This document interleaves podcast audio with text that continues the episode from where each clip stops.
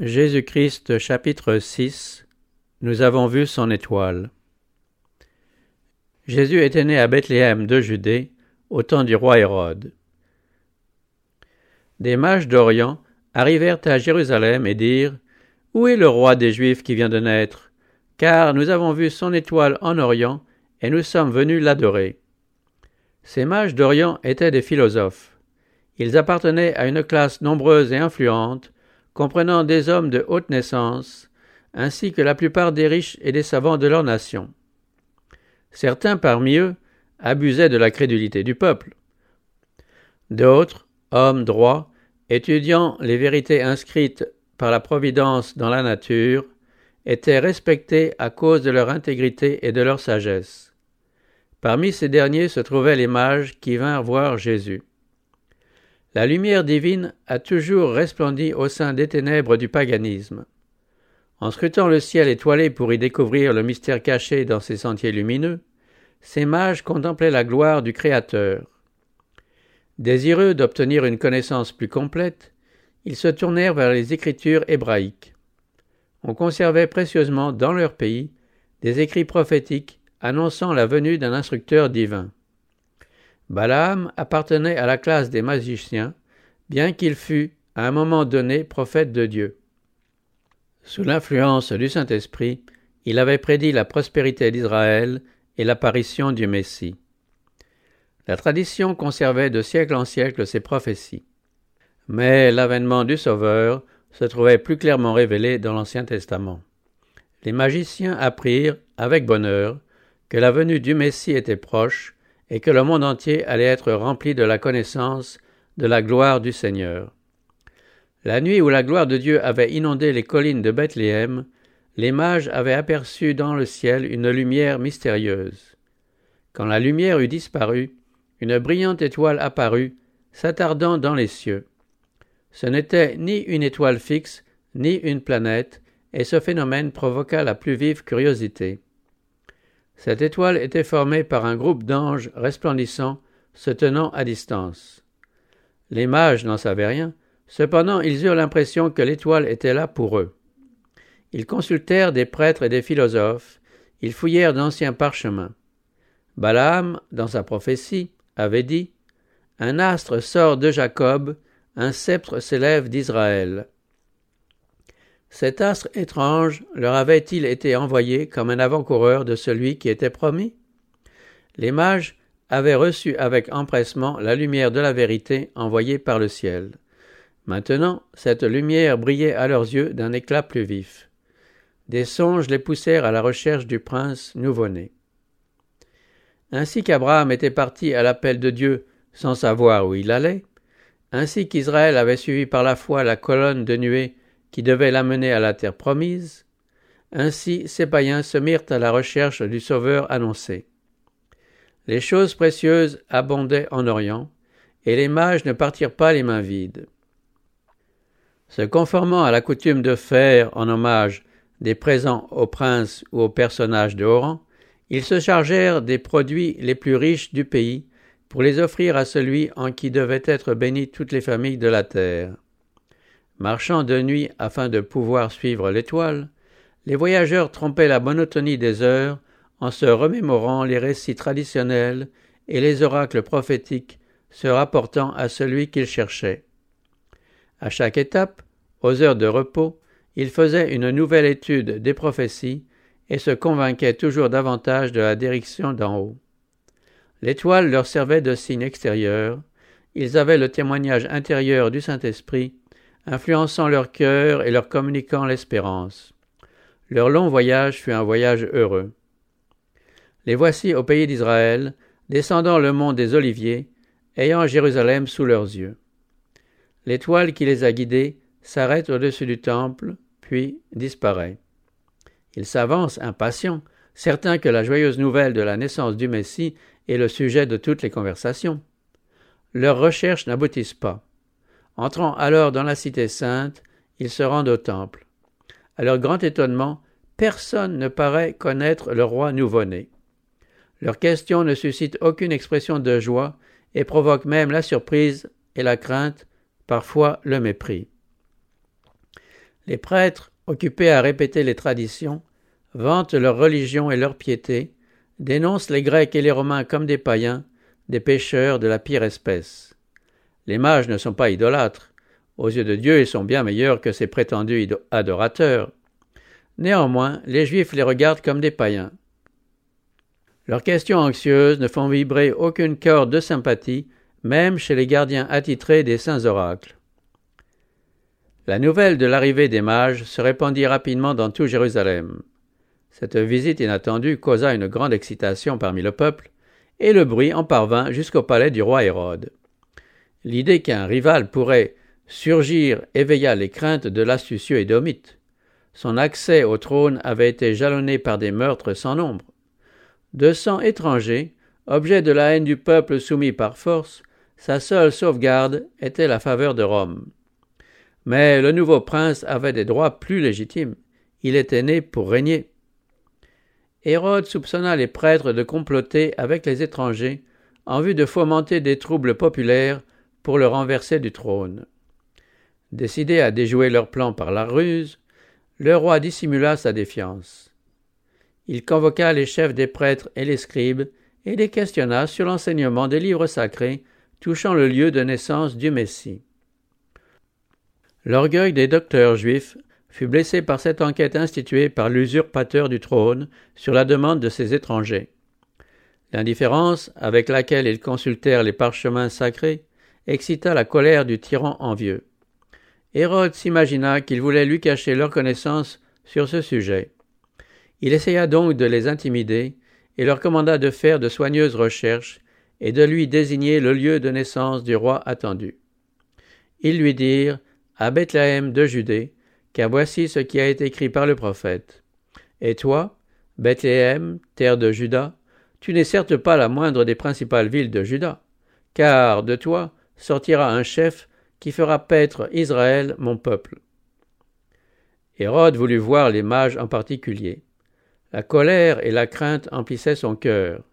Il sut pourtant garder une contenance calme et reçut les étrangers avec courtoisie.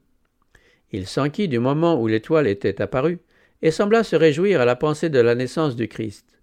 Il dit à ses visiteurs Allez et prenez des informations précises sur le petit enfant. Quand vous l'aurez trouvé, faites-le moi savoir, afin que j'aille moi aussi l'adorer. Ayant dit cela, il les congédia, et ils prirent le chemin de Bethléem. Les prêtres et les anciens n'étaient pas aussi ignorants qu'ils voulaient le faire croire au sujet de la naissance du Christ on avait apporté à Jérusalem la nouvelle de la visite des anges au berger, mais les rabbins n'avaient pas voulu y prêter attention. Ils auraient pu trouver Jésus et conduire les mages à son lieu de naissance. Ce furent les mages, au contraire, qui durent attirer leur attention sur la naissance du Messie. Où est le roi des Juifs qui vient de naître? dirent-ils, car nous avons vu son étoile en Orient et nous sommes venus l'adorer. C'est l'orgueil et l'envie qui empêchèrent la lumière de se faire. Les prêtres et les rabbins pensaient qu'en accueillant les nouvelles apportées par les bergers et par les mages, ils se placeraient dans une position difficile et se disqualifieraient aux yeux des foules en tant qu'interprètes des vérités divines. Ces maîtres savants ne voulaient pas s'abaisser jusqu'à se laisser instruire par ceux qu'ils appelaient des païens. Il ne se pouvait pas, assurait-il, que Dieu eût passé à côté d'eux pour communiquer avec des bergers ignorants et des incirconcis. Ils affichèrent donc du mépris pour les récits qui mettaient en effervescence le roi Hérode et la population de Jérusalem. Ils ne voulurent même pas se rendre à Bethléem pour vérifier l'exactitude de ces récits. Ils traitèrent de fanatisme l'intérêt que Jésus avait suscité. Alors déjà, les prêtres et les rabbins commençaient à rejeter le Christ. Dès ce moment, leur orgueil et leur obstination se transformaient en une véritable haine pour le Sauveur. Tandis que Dieu ouvrait la porte aux gentils, les chefs du peuple juif se fermaient à eux-mêmes cette porte. Les mages s'en allèrent seuls de Jérusalem. Les ombres de la nuit descendaient lorsqu'ils franchirent les portes de la ville. Après leur long voyage, déçus par l'indifférence des chefs du peuple juif, ils quittaient Jérusalem moins confiants qu'ils n'y étaient entrés. Ils eurent pourtant la joie de revoir l'étoile qui les dirigeait vers Bethléem. L'humble condition de Jésus ne leur avait pas été révélé comme au berger. Quand ils arrivèrent à Bethléem, aucune garde royale ne protégeait le roi nouveau-né. Aucun homme influent ne faisait même antichambre. Jésus reposait, emmailloté, dans une crèche, entre des campagnards sans instruction, ses parents. S'agissait-il vraiment de celui dont il était dit qu'il serait chargé de relever les tribus de Jacob et de ramener les débris d'Israël, qui devait être la lumière des nations et apporter le salut jusqu'aux extrémités de la terre? Ils entrèrent dans la maison, virent le petit enfant avec Marie sa mère, se prosternèrent et l'adorèrent. Sous son humble déguisement, ils reconnurent en Jésus la présence de la divinité. Ils lui donnèrent leur cœur comme à leur Sauveur, et lui présentèrent des dons, de l'or, de l'encens et de la myrrhe. Quelle foi que la leur. On aurait pu dire d'eux ce qui fut dit plus tard du centenier romain. En vérité, je vous le dis, je n'ai trouvé chez personne en Israël une si grande foi. Les mages, n'ayant pas deviné les projets d'Hérode concernant Jésus, se préparaient, après avoir rempli la mission qu'ils s'étaient proposée, à retourner à Jérusalem pour faire part au roi de leur succès. Mais un message divin, transmis en songe, leur interdit toute autre relation avec lui. Évitant donc Jérusalem, ils rentrèrent dans leur pays par un autre chemin. Un songe aussi avertit Joseph. Il devait fuir en Égypte avec Marie et l'enfant. L'ange lui dit Reste-y jusqu'à ce que je te dise de revenir, car Hérode va rechercher le petit enfant pour le faire périr. Joseph obéit sans délai et se mit en route de nuit pour plus de sécurité. Dieu, par l'intermédiaire des mages, attira l'attention du peuple juif sur la naissance de son fils. Les recherches qu'ils firent à Jérusalem, la curiosité qu'ils excitèrent chez le peuple et jusqu'à l'envie d'Hérode, tout cela força la réflexion des prêtres et des rabbins, et dirigea les esprits vers les prophéties concernant le Messie et vers le grand événement récent. Satan, décidé à empêcher la lumière divine de briller dans le monde, fit appel à toute sa ruse afin d'anéantir le Sauveur. Mais celui qui ne sommeille ni ne dort veillait sur son enfant bien-aimé celui qui avait fait pleuvoir la manne du ciel sur Israël, et qui avait nourri Élie en temps de famine, offrit un refuge en terre païenne à Marie et à l'enfant Jésus.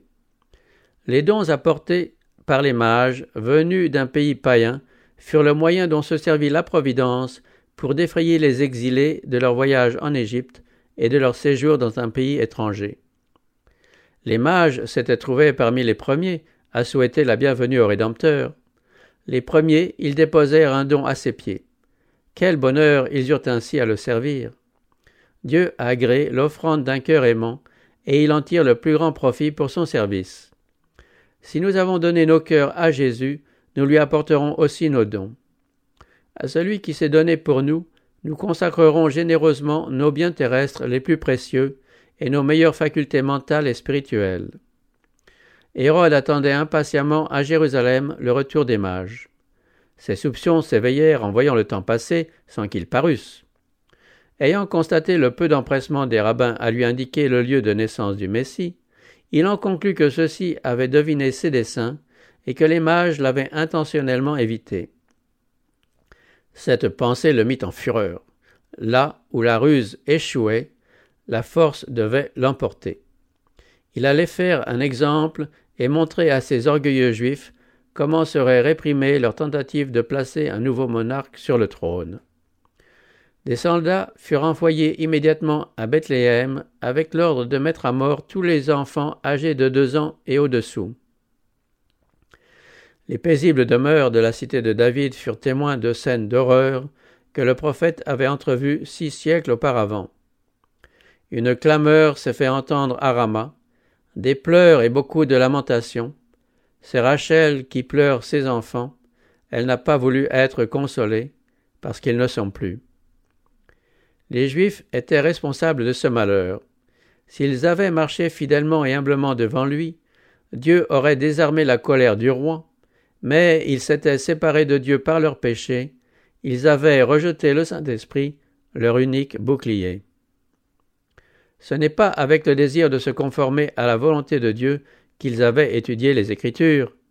Ils s'étaient mis à la recherche de prophéties pouvant être interprétées à leur propre avantage, pour montrer que Dieu dédaignait les autres nations.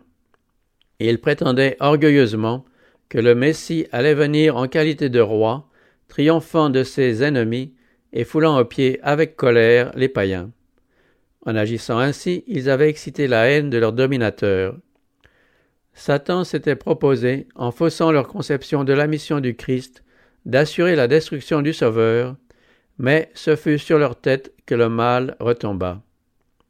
Cet acte de cruauté fut l'un des derniers qui assombrirent le règne d'Hérode. Peu après le meurtre des innocents, le roi lui-même dut se soumettre à la sentence inéluctable, il mourut d'une mort atroce. Joseph, qui se trouvait encore en Égypte, fut invité par un ange de Dieu à entrer au pays d'Israël. Comme il voyait en Jésus l'héritier du trône de David, il désirait fixer son domicile à Bethléem. Mais apprenant qu'Archélaüs régnait en Judée, à la place de son père, il craignit que les desseins de celui-ci contre le Christ ne fussent exécutés par son fils. De tous les fils d'Hérode, Archélaüs était celui qui moralement ressemblait le plus à son père. Son accession au trône avait été marquée par un tumulte à Jérusalem, des milliers de Juifs avaient été massacrés par les soldats romains. De nouveau, un lieu de refuge fut indiqué à Joseph. Il retourna à Nazareth, son ancien domicile, et c'est là que Jésus demeura pendant près de trente ans, afin que s'accomplisse ce qui avait été déclaré par les prophètes. Il sera appelé Nazaréen. La Galilée obéissait à l'un des fils d'Hérode, mais la population y était beaucoup plus mélangée qu'en Judée, de sorte que les affaires des Juifs y excitaient moins d'intérêt, et les droits de Jésus risquaient moins de provoquer la jalousie de ceux qui détenaient le pouvoir. Voilà l'accueil que fit la terre à son Sauveur. Aucun lieu de repos où l'enfant rédempteur fut en sûreté. Dieu ne pouvait confier aux hommes ce Fils bien-aimé qui venait accomplir une œuvre de salut en leur faveur. Des anges furent chargés d'assister Jésus et de le protéger jusqu'à la fin de sa mission, jusqu'à l'heure où il mourrait par la main même de ceux qu'il était venu sauver.